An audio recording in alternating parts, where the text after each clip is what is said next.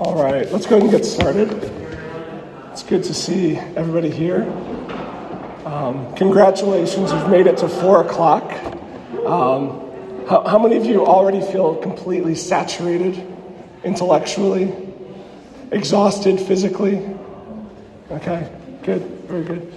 Well, you came to the right breakout because we're the ones with the wine. So, like, we could either do this or we could just sit and have some drinks. Maybe, maybe we should do both. I don't know. I, I don't have I don't have that kind of power. Yes, yes, because that is the hope for the future of the church.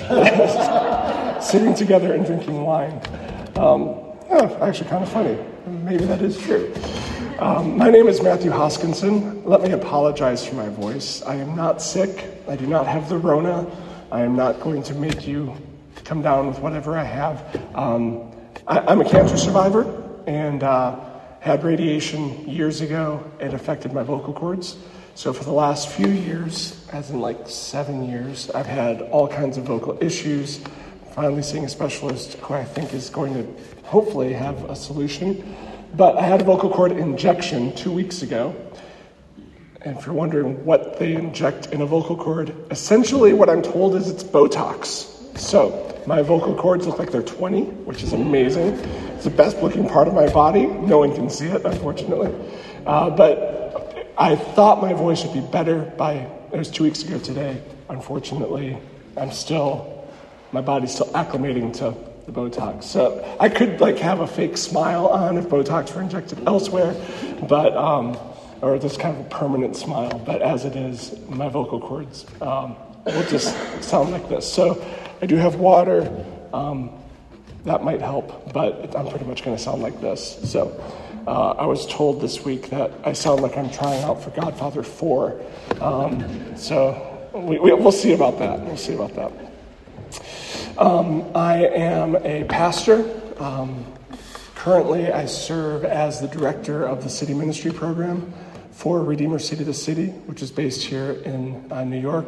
Uh, I'm married. My wife and I have five kids. Our oldest is a freshman, uh, finishing up her freshman year this coming week at Hope College in Western Michigan. Uh, then we have uh, a junior at LaGuardia, sophomore just down the street here at NESM, and then two at the Geneva School of Manhattan. So, uh, yeah, we have a crazy life. And I'm actually dressed in a suit. Some of you have never seen me in a sport coat. I, I worship here at St. George's, and I hardly ever wear a sport coat, but I'm going to a father daughter dance with our fifth grader tonight. Um, so, like, from here, go home, go to the dance. So I was like, well, I'm just wearing what I got to wear because this, this is dad life. Um, but it's, uh, it's great to, to be with you. Uh, and the topic that I was given is uh, hope for the church. Of course, broad theme of the conference hope for a weary world. Uh, I guess the topic could have been hope for a weary church. Uh, I, am, I, I, coach pastors, I'm a spiritual director, uh, and serve clergy in that way as well. Um, I have pastored, I pastored on the Upper West Side. That's what brought us to New York in 2010. Um, and I helped plant a covenant church in Queens. Um, I'm not ordained in the Episcopal Church, though my family is part of the community here. Um, but, um, so I, I, love pastors, I love clergy, and clergy are tired. They're worn out. Um, they, they, a sabbatical is not fixing it for them. So, like I said, this talk could be hope for a weary church because it's not just the clergy that are tired, but, um, but in the congregations, everything that we've had to do to kind of keep stuff going for the last two years has just been exhausting. Um, so, I want to take a page from Aaron Zimmerman's talk last night and start in the darkness, okay, before we get to the hope. And I thought the best way to do that at 4 o'clock on a Friday afternoon, rather than me talking at you, uh, is to turn this into more of a conversation and less of a, a talk. So this is going to be pretty interactive. I might actually have you get up and move around. Uh, we might start the Episco Disco early in here in which case we'll definitely need the wine. Um, but let's start with this question. In your opinion, what is the biggest threat to the future of the church right now?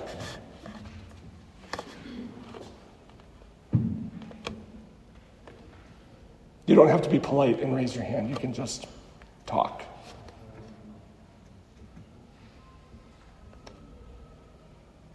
If it feels like too big of a question, what is one of the biggest threats? I'm sorry.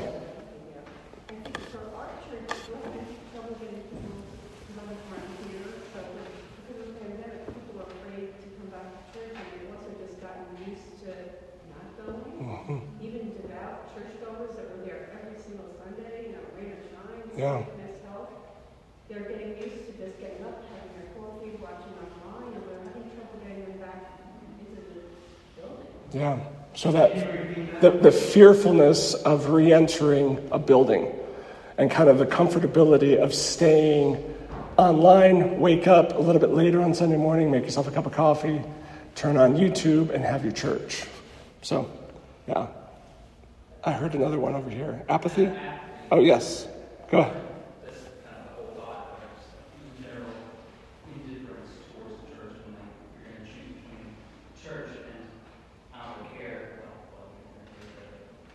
Yeah. Very good. So, apathy. Apathy amongst church people. Apathy amongst church people. Yeah.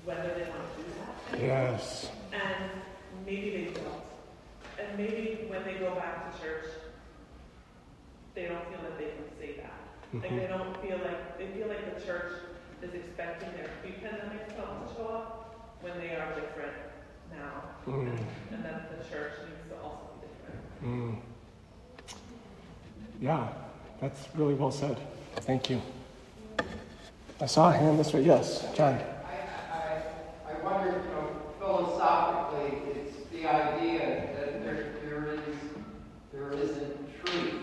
There are multiple truths. Mm. You may have your Christian truth, but I have. And mm-hmm. on a practical level, the, um, the multiplicity of distractions that happen um, on Sunday morning. Mm-hmm. You know, whether it be the uh, local sports team that schedules its games on Sunday morning, or you know, for the intellectuals, there is a, the morning full of news talk shows. So who needs to go to church? Right. That's interesting. So the first three were all sort of threats from within, right? Fear of returning, apathy, and now that kind of adds that other layer of threats from without your truth, my truth. Plethora of options, that's internal and external. Yeah. What else?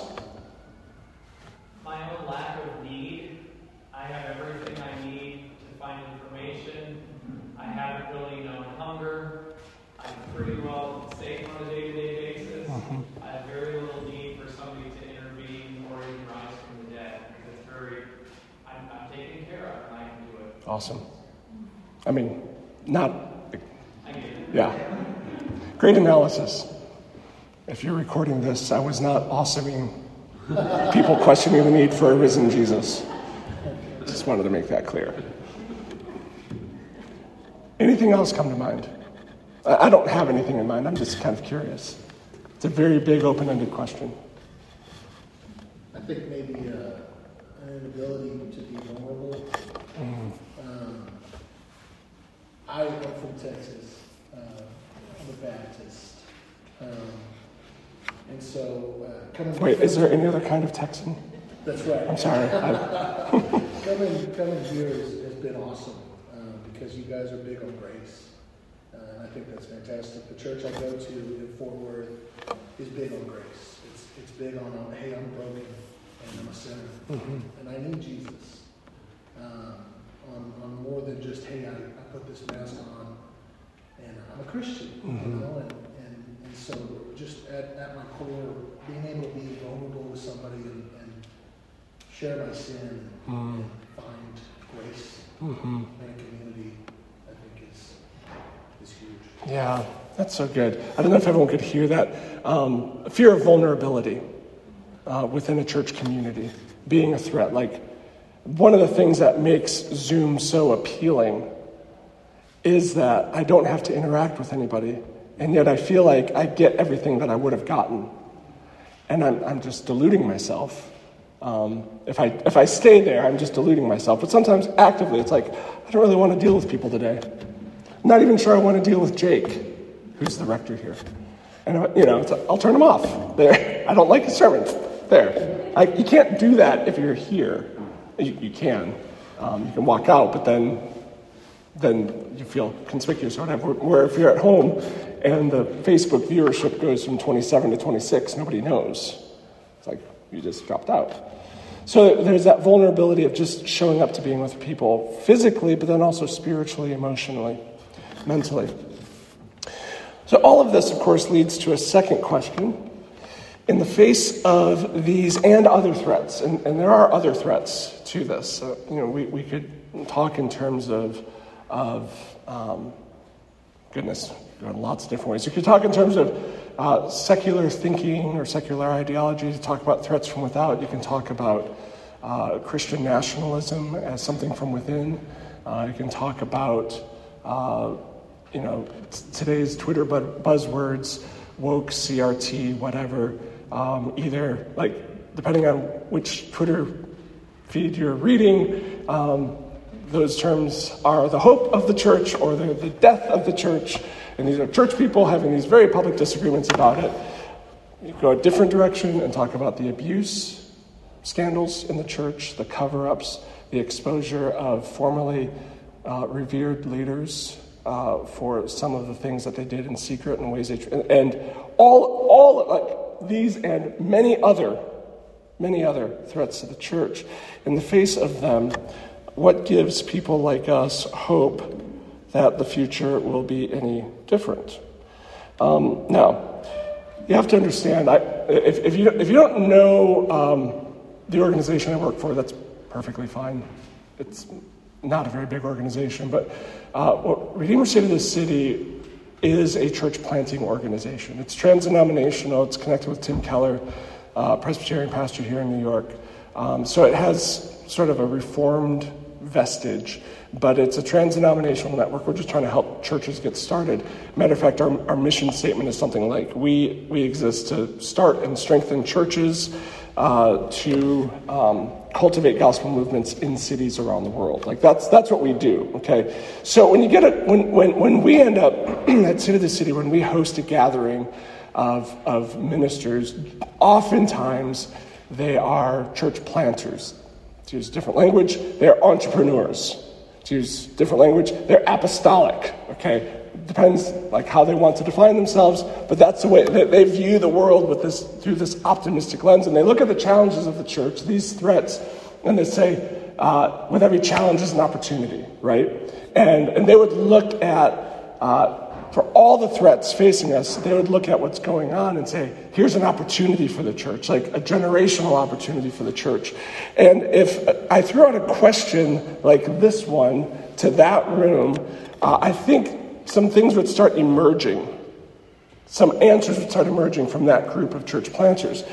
Say, well, if we're looking for a basis for hope for the future of the church, I mean, uh, look at the fact of the activism of the younger generation, millennials and Gen Z. I mean, they're like taking up the social justice banner. Like, what an opportunity for us as the church to actually partner with non theistic or atheistic or agnostic Gen Z or millennials and actually do the work of justice with them, but then explain to them that they actually don't have a reason for doing that work, but we do.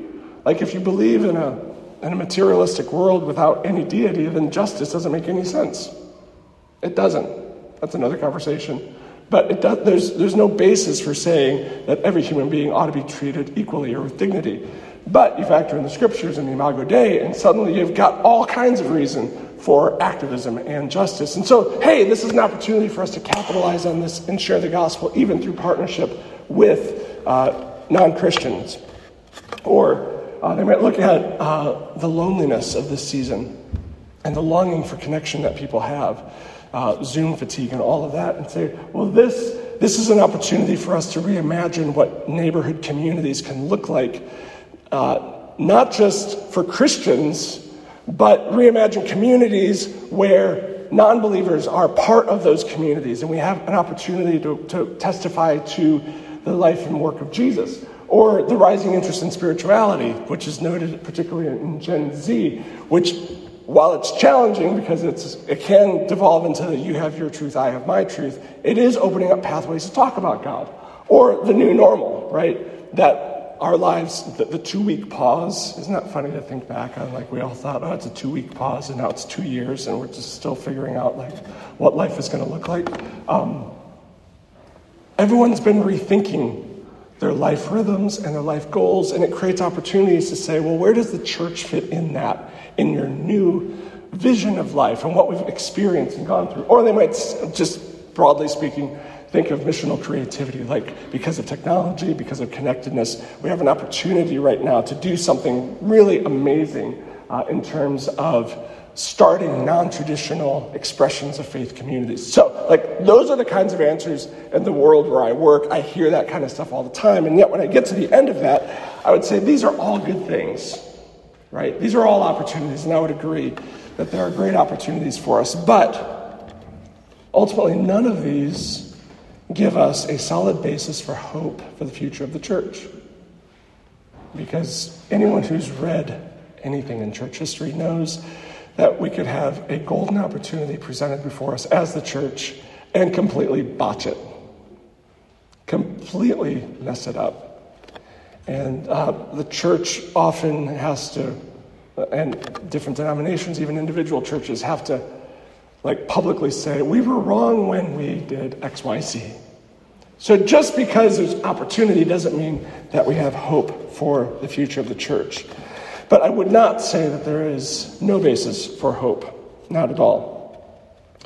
But the basis of our hope is not in our imagination, it's not in our creativity, it's not in the next big thing, the next idea that's really going to change the way people think about God for the next hundred years.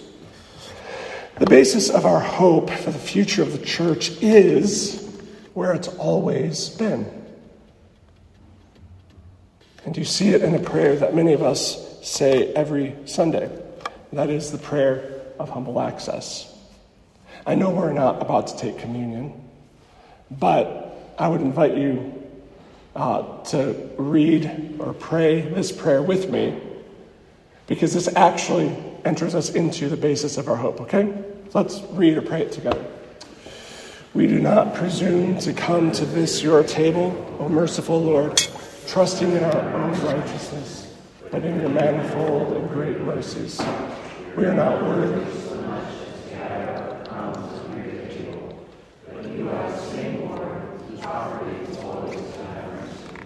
Grant us therefore, gracious Lord, so to eat the flesh of your dear Son, Jesus Christ, and to drink his blood, that our sinful bodies may be made clean by his body and our souls washed through his most precious blood, and that we may evermore dwell in him and he in us. Amen. That last bit in orange, there's our hope.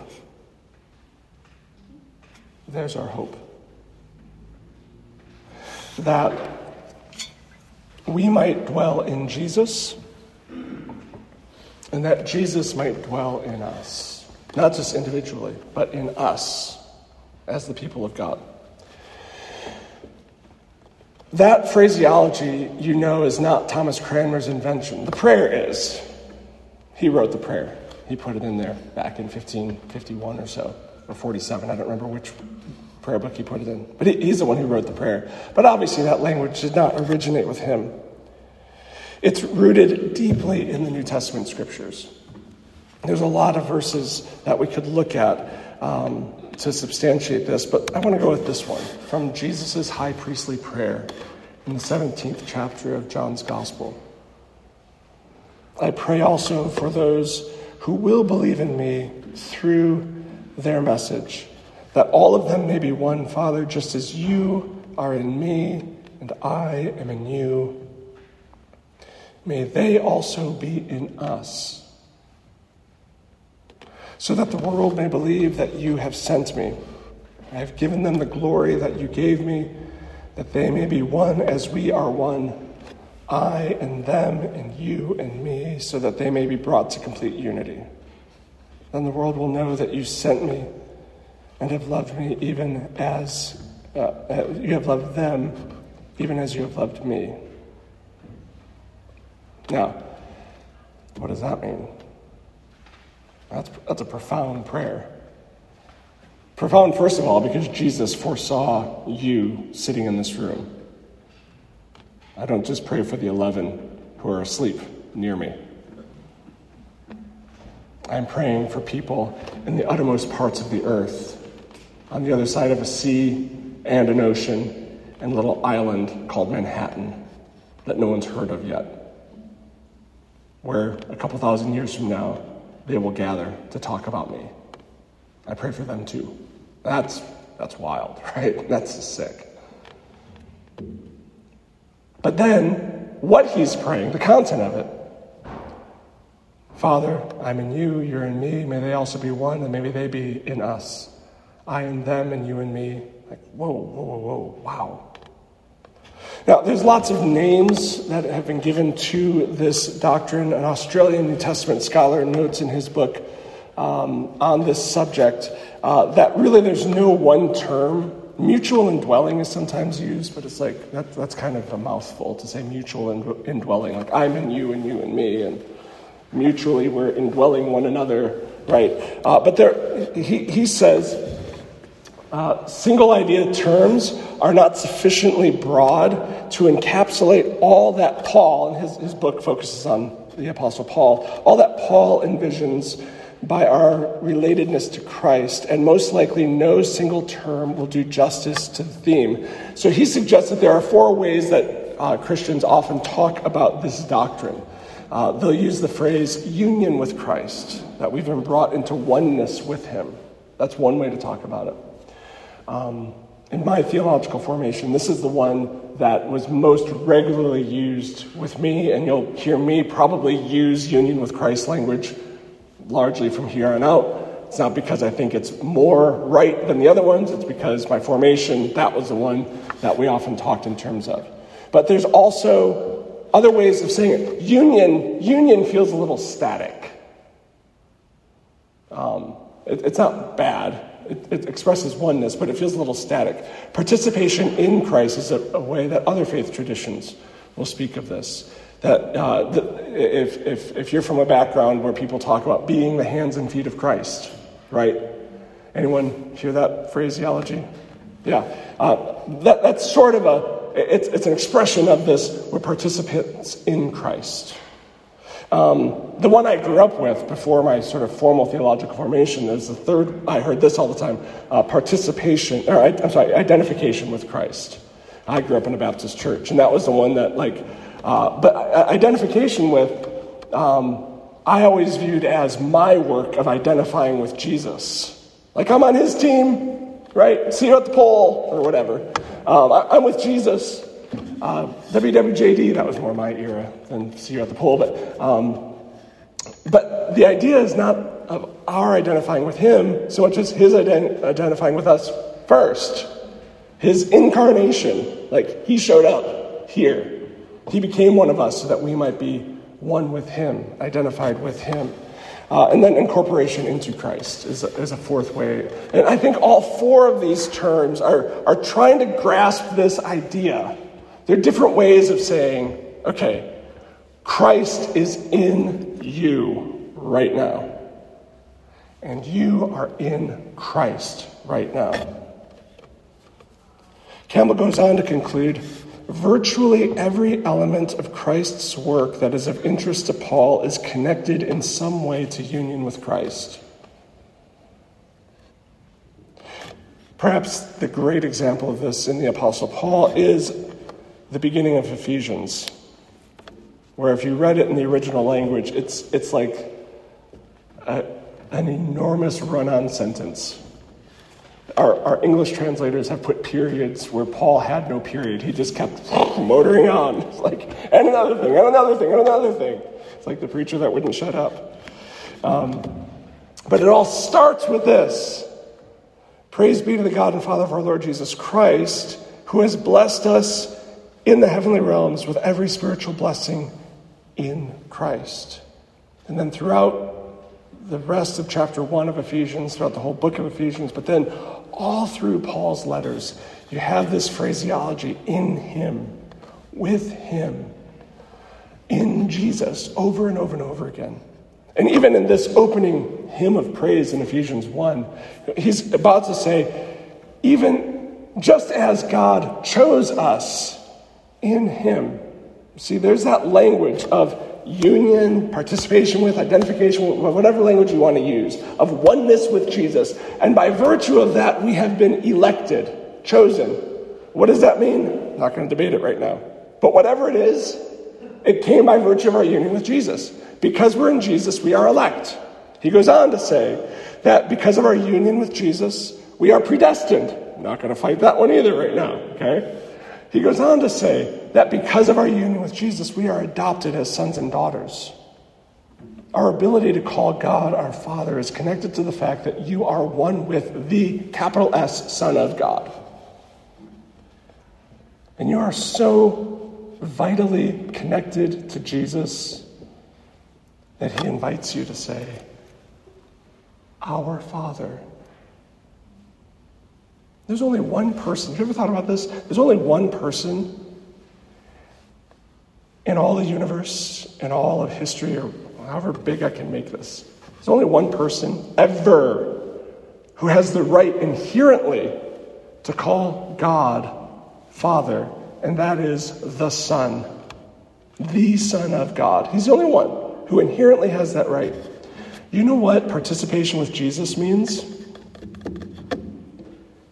It means after the resurrection, Jesus looks at his disciples and he says, Now I am going to my God and your God, to my Father and your Father. You now have the right to be called children of God, you and I have that right by virtue of our connection to Jesus. Everything, everything comes in union with Him. It is the great blessing of the gospel, which of course forces us to ask the question so what is it?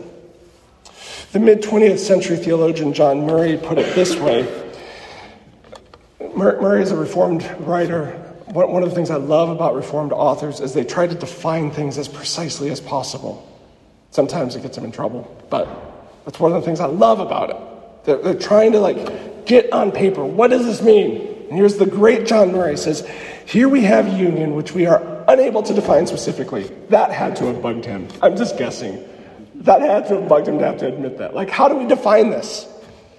But it is union of an intensely spiritual character, consonant with the nature and work of the Holy Spirit, so that, in a real way, surpassing our power of analysis, Christ dwells in his people, and his people dwell in him. You hear the prayer of humble access right there that we prayed a moment ago? Or to put it a little more simply, there's a more recent book on this by Rankin Wilbourne who writes Union with Christ means that you are in Christ and Christ is in you. But you might still be like, so what does that mean? Right? Like, huh? So here, here's, here's the beauty of, here's another beautiful thing, thing that God has done for us. The New Testament is not a theology textbook, as much as I might have loved for it to be, have been one.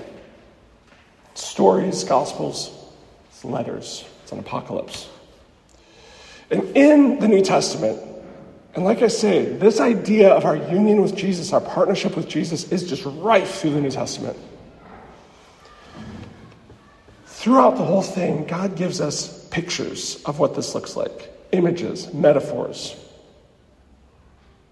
Can you think of any images from the New Testament that describe our relationship, our relatedness to Jesus?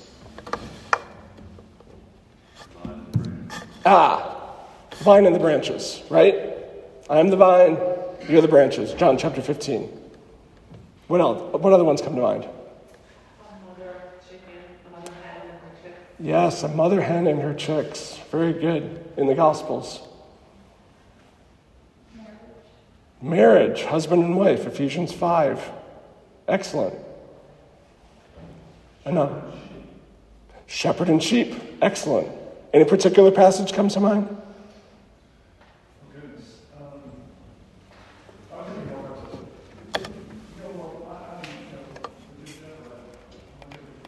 Yep, John 10. Very good. That's what, that's what I thought of. But I mean, there's John 10, Psalm 23, um, Ezekiel, somewhere in the middle. 30, I want to say 30 something. What other ones? There are a few other ones.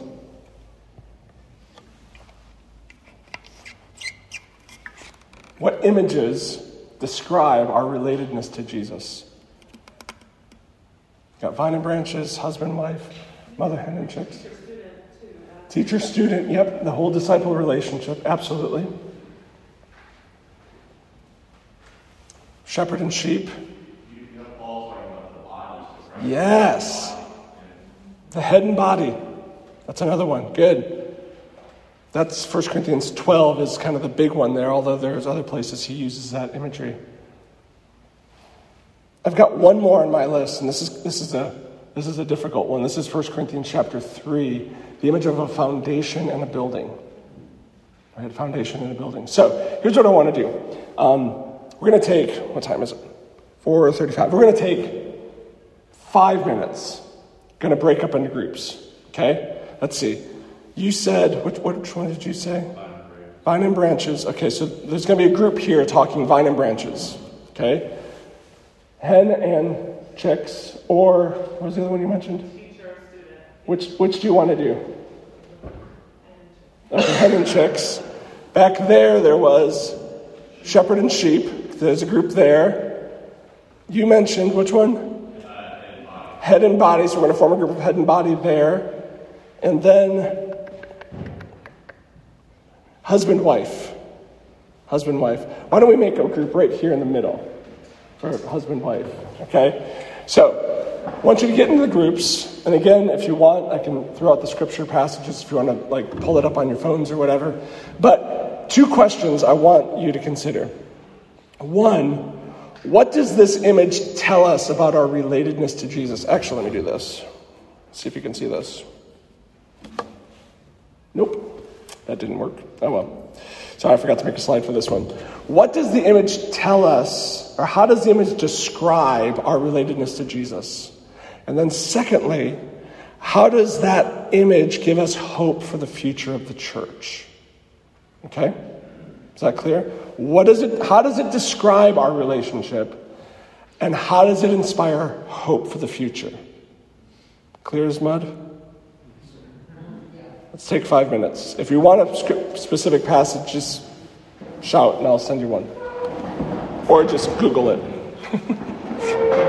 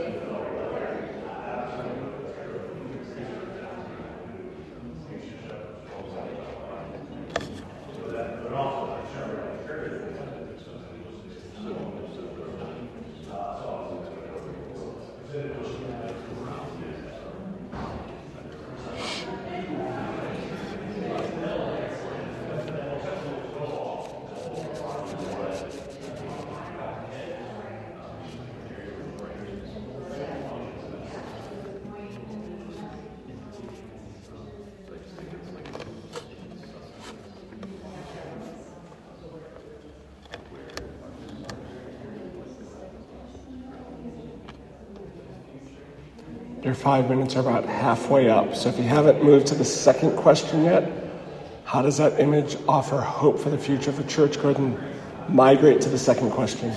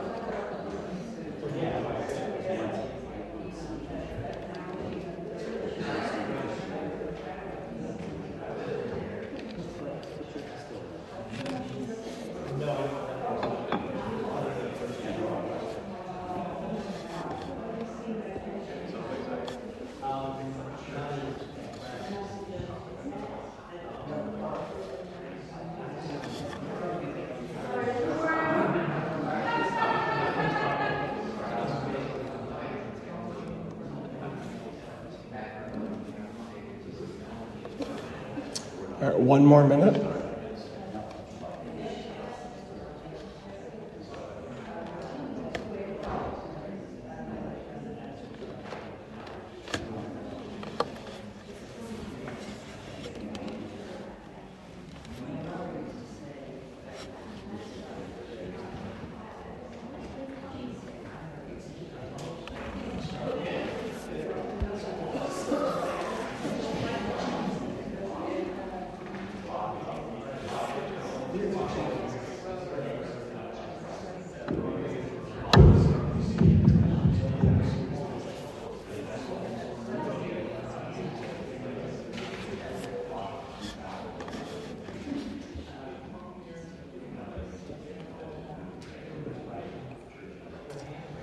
All right, let's go ahead and uh, reconvene. I'd love to hear from you. If you could designate a spokesperson. Um,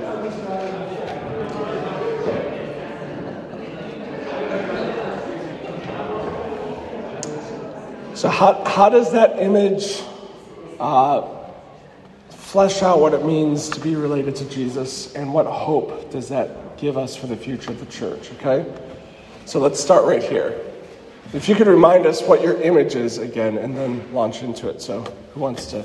Yeah, we got the vine and branches, and we talked about how the, um, the, the US organic image and the other branches use the vine. The vine is the stronger, more important part of this um, organic thing, and we depend, the branches depend on the vine. It's pretty, pretty straightforward metaphor. It's very powerful. Um, and and the, the, the hope is that um, you know, these vines are very strong. They, they survive in, in dry, difficult Mm. climates, and the roots go very deep. Mhm. And you can trim the branches all the time, and it just makes more grapes and um, more wine and more life. Um, Mm. And uh, so, yeah, it- it's very encouraging, actually, just the, the idea of like we're facing all this difficulty in our, in our churches and whatnot. You know, even churches closing or people not coming, you're talking about the pruning of the vine can make it stronger. Um, not that we want people to leave, but you know, or whatever is causing the problems, like pandemic or war or anything. Um, we, we uh, God is God is in, in charge of His church. Mm. Um, that's the vine, we're just the branches. So that, that, those gates. Amazing. Was, was everyone able to hear that? Okay, fantastic. Sorry. Uh, vine and branches, He's the stronger, we're the weaker. His energy flows into us. It survives and thrives even in drought and dryness because the roots go deep. And even and as far as the hope, even amidst threats, even amidst churches closing, um, the image gives pruning, and pruning means there's going to be more fruitfulness and more life. Is that? Yes. Yeah, that really helpful. Thank you. Let's move here. Maybe this time, if you would stand and kind of face the majority of people, whoever's. Yes! Awesome. Hi, so we had marriage. Um, we looked at Ephesians 5. Um, and the text of Ephesians 5 often gets um, uh, a, a bad rap because we look at submission um, in a uh, sinful, humanistic way, of power. Um, and the second part of that, um, that text uh, that Paul writes uh, is about giving. Um, and so Christ gave, uh, husbands give everything. And so um, the, the question of how we connect with Christ, um, the church gave everything. And, and in his giving of everything, we are, we are now connected in his life, in his death and in his life, um, which gives us the hope. Um, it's not based on us, it's not based on what we do. Um, you know, you had those things up there before, which as you said yourself, they're, they're great, um, and they're great outlines to have, uh, or great programs of, of how to put things together, but ultimately it's the resurrection, ultimately it's what Jesus has done for us. Um, that gives us the hope, and we can't mess that up. Yeah, awesome. Thank you. So we had the, the chicken and the hens. Um, and so in that verse, it's describing Jesus is calling out uh, to Jerusalem. Um, and we were just talking about how wonderful it is that, that it's about relationship, it's about what, what Jesus has done, and not about us trying to get ourselves cleaned up and ready for Him. Um, but, but He's calling out for us, and we simply just have to, to say, please take it and, and do what we can with it. So, Amazing. Thank you. Let's go back that way. So right, so our, our image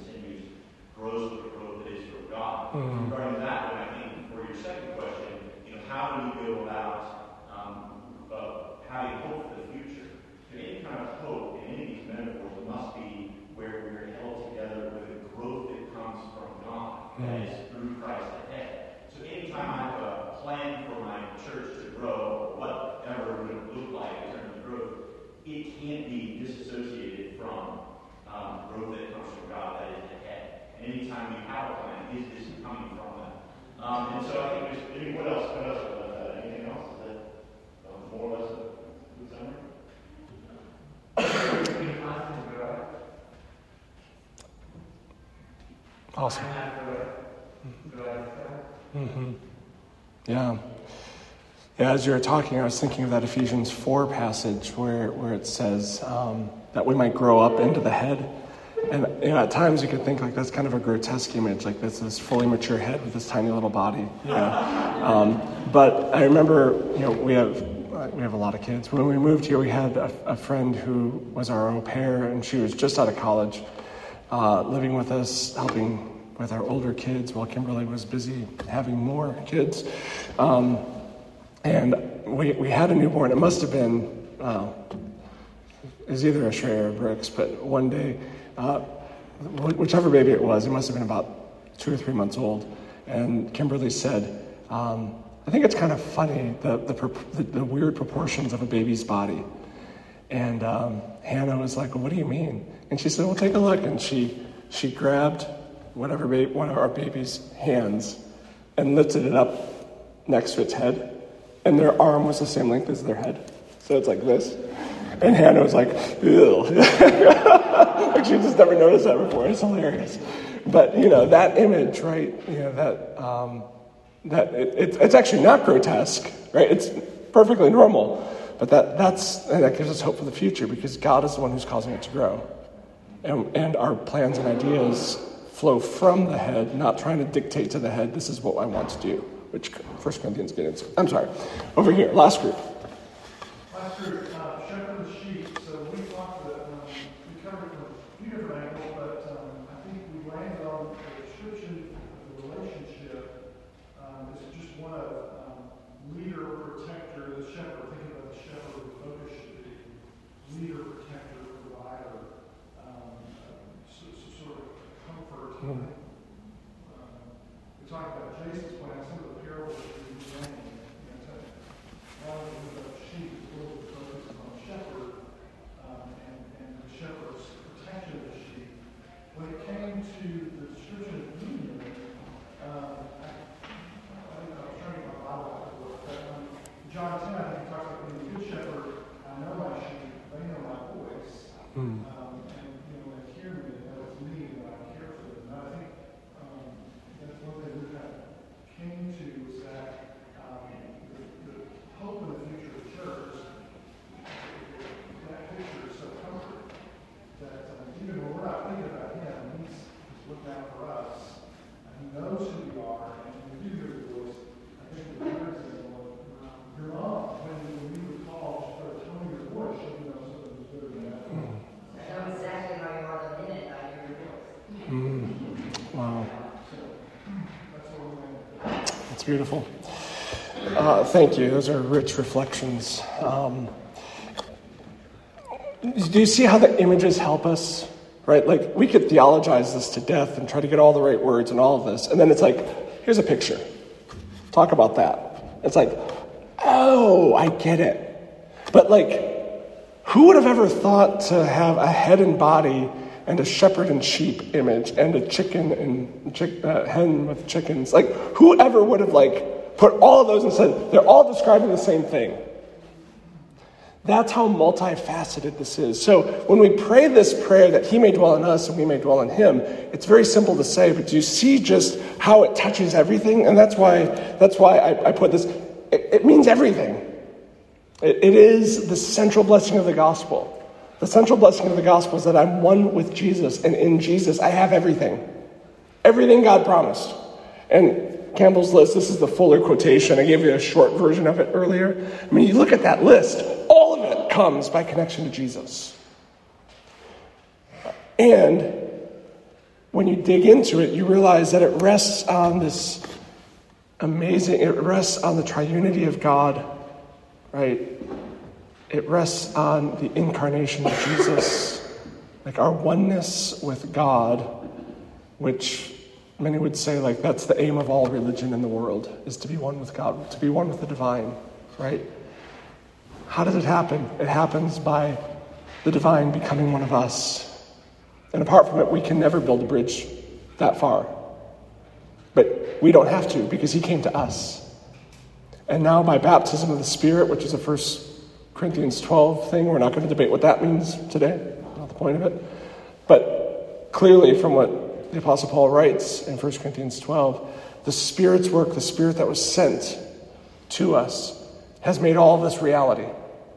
Okay? And it's not a static union. Okay? Um, well, it can be, I guess. To go back to the marriage analogy, you can have a marriage license, say, see, I'm married, and have a terrible marriage. Right? So, but, so this is not just something that's static, there's a dynamism to it, even though it rests on the new covenant. So as, as I've reflected on this, just trying to like, I was standing outside praying before the session, thinking, okay, Lord, I'm going to try to describe a big blob of truth, like I hope it'd be helpful, right? Um, but in order to try to give us some handles, as I've thought about this, I think our union with Christ, the, the, the union, the, the, the, the incorporation that we share in Christ, propels us into the future. And I think it does it in four different ways, just like, kind of in a summarizing way. Okay? Uh, it propels us upward in a mystical way. This relationship with God, this sense of the transcendence, um, those moments of, of sensing nearness to God. And you heard it in the shepherd and sheep analogy. And you, you think about this, the Ezekiel passage.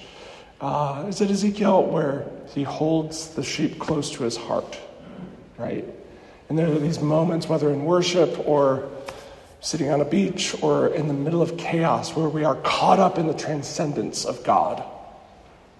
Um, and we sing it in the hymn, the is one foundation, that we have mystic sweet communion. Well, actually, she on earth hath union with God, the three in one. There it is. And mystic sweet communion with those whose rest is won. And if you ever wonder, like, when do I ever have sweet communion with dead people? Because that's what we're saying. Isn't that kind of weird? Yes, most of our hymns are weird, if you've ever noticed, right? Like, all of them have weird stuff in it. Do you know when you have mystic sweet communion with those who've gone before? As an example, when you sing that hymn, because the person who wrote that hymn is dead. And yet, mystically, you have sweet communion with that hymn writer because you're singing their song. Isn't that amazing? It's remarkable. Um, but, but it doesn't just push upward, it pushes outward. It pushes outward. Uh, on the one hand, it pushes us into this relational space where we build community with other people who are just as messed up as we are, and yet we put up with each other and we deal with it because we're one in Jesus. But then it also pushes us towards service, it pushes us on mission to care about those who don't know Jesus, to care about those who are hungry, to care about issues of justice. It pushes us outward. That's, that's our union with Jesus propelling us in these directions, right? We're not creating these things. This is, this is the, the, the great fallacy of our secular age, is to think that this community thing, we just need it, so we're just going to make it, or social justice, we're just going to make it happen, right? You can't, you can't get that without Jesus pushing us out there. We're just too messed up. We're too broken. We're not going to get there. But it also pushes us to, to dig our roots deeply into this truth, uh, into this covenant, to understand better, like, what has Jesus done for us? So it does teach us to study and to care about things like doctrine or theology, which, you know, I know that's not everyone's cup of tea, but, that, but it, it, it, to understand and to be able to explain to others the reason for the hope that lies within us requires us to ask really big, hard questions. So, um, and out of that, out of that flow these ideas, right? See, if you spend your life chasing the next big idea of what's going to save the church, you're just going to wear yourself out. It might work, it might not work, I don't know.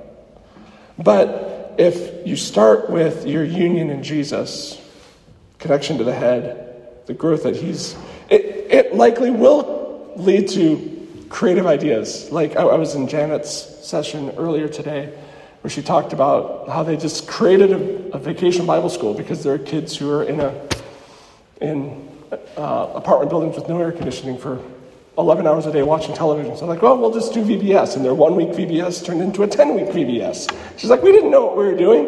What is that? That's Jesus propelling us on mission. Like, I don't know if it's going to work. It probably won't. Maybe it won't. That's okay. The Spirit of God is at work. The Spirit of God is at work. Um, so, um, I am curious when it comes to this one. Um, do I have time? Yeah. Here, here's, here's the takeaway for you. Um, in your own church, as you look at those four things, wh- where do you see yourself where, where's your church particularly strong? I mean, honestly, no church is perfect. But which one of those four do you think to yourself, yeah, you know, we're really good at mission? Like we do lots of stuff. outside the four walls of our building or whatever. But then the other question I would ask you is where do you hear the Spirit of Jesus in you saying, I want to propel you this way? It might be into your strength, it might be into a weakness, right? And let, let that drive your creativity within your own church as we share the hope of Christ with the world. Okay? I'll stick around for some questions. It's, it's 5 o'clock, um, so we'll wrap up. But if, if you have any questions, uh, I'll be up here for a few minutes before I go to the dance. All right. Thank you.